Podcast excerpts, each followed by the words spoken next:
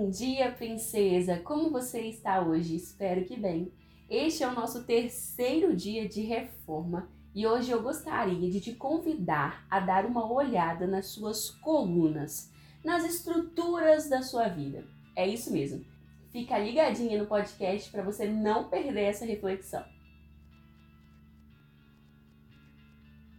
Para a nossa meditação de hoje, eu gostaria de ler com você uma passagem que é muito conhecida.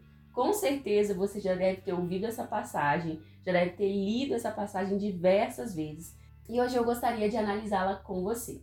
Em Mateus, capítulo 7, dos versículos 24 ao 28, Jesus disse assim: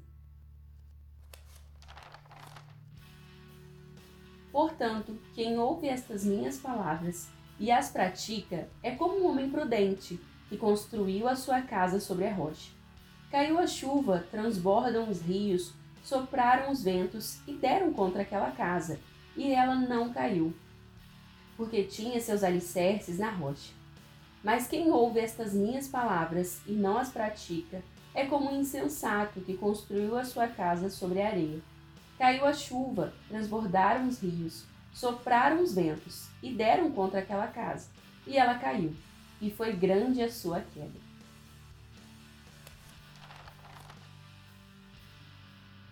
Como eu disse no início, neste terceiro dia de reforma, eu gostaria de te convidar a pensar sobre as suas colunas, mas não tem nada a ver com a sua coluna vertebral ou com qualquer outro osso, mas sim sobre tudo aquilo que serve de base, de estrutura para você e para sua vida. Pode até parecer estranho, mas não é. Fique conectado aqui comigo que você vai entender onde eu quero chegar com você. Para a gente começar, eu gostaria que você pensasse nas colunas de uma casa. As colunas são elementos fundamentais na construção, pois elas contribuem para a sustentação do imóvel. Colunas mal posicionadas ou mesmo danificadas podem prejudicar a estrutura de um imóvel, Assim como as vigas que ficam debaixo da terra, as colunas que ficam em cima, que ficam nas paredes, elas são essenciais para manter as paredes daquela casa de pé. Elas são tão importantes que durante uma reforma você não pode simplesmente quebrar uma parede e não pode simplesmente quebrar as colunas que estão naquela parede. Então você pode até derrubar paredes, mas você tem sempre que se preocupar com a coluna e com a viga que, que está naquela parede e não, e não derrubá-las, elas precisam continuar ali. Em nossa vida, as coisas também não são muito diferentes. E essa ilustração que Jesus faz sobre a casa construída na rocha e a casa construída na areia é perfeita para a gente compreender essa ideia de coluna. Na parábola, a rocha e a areia representam essa ideia de sustentação. A casa edificada sobre a rocha está firme o suficiente para permanecer de pé durante as intempéries da vida ela suporta a chuva, os ventos fortes e até fortes águas. A casa que foi construída na areia, pelo contrário, não está firmada o suficiente para suportar as dificuldades. Ela acaba vindo abaixo quando as coisas ficam ruins. Através desta parábola, Jesus nos ensina e nos aconselha sobre onde nós devemos estar firmadas. Em Suas palavras.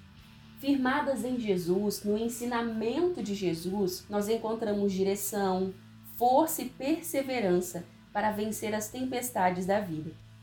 Ou seja, firmadas na palavra, firmadas em Jesus, ele se torna o pilar principal da nossa construção. Lembra do castelo, daquela reflexão do C.S. Lewis que nós lemos na segunda-feira? Então, já que o Senhor está construindo em nós um castelo, ele precisa ser o pilar principal deste castelo.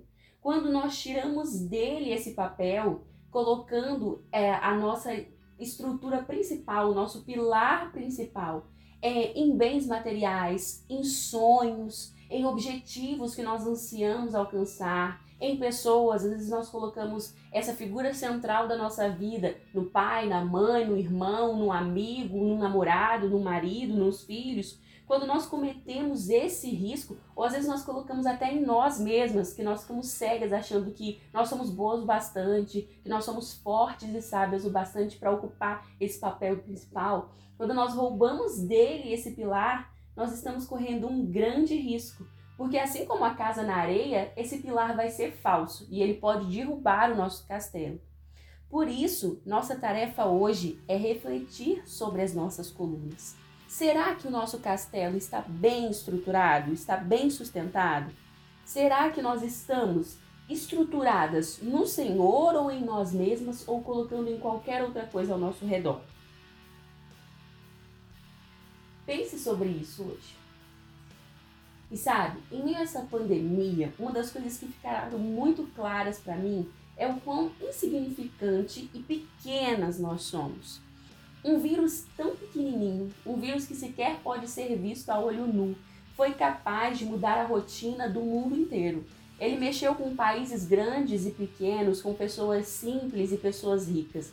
E ele afeta todo, todo o tipo de gente. Ele não escolhe classe social, ele não escolhe status, renda, conta do banco, escolaridade, ele não escolhe nada, ele vai afetar a quem ele tiver a chance de tocar, né?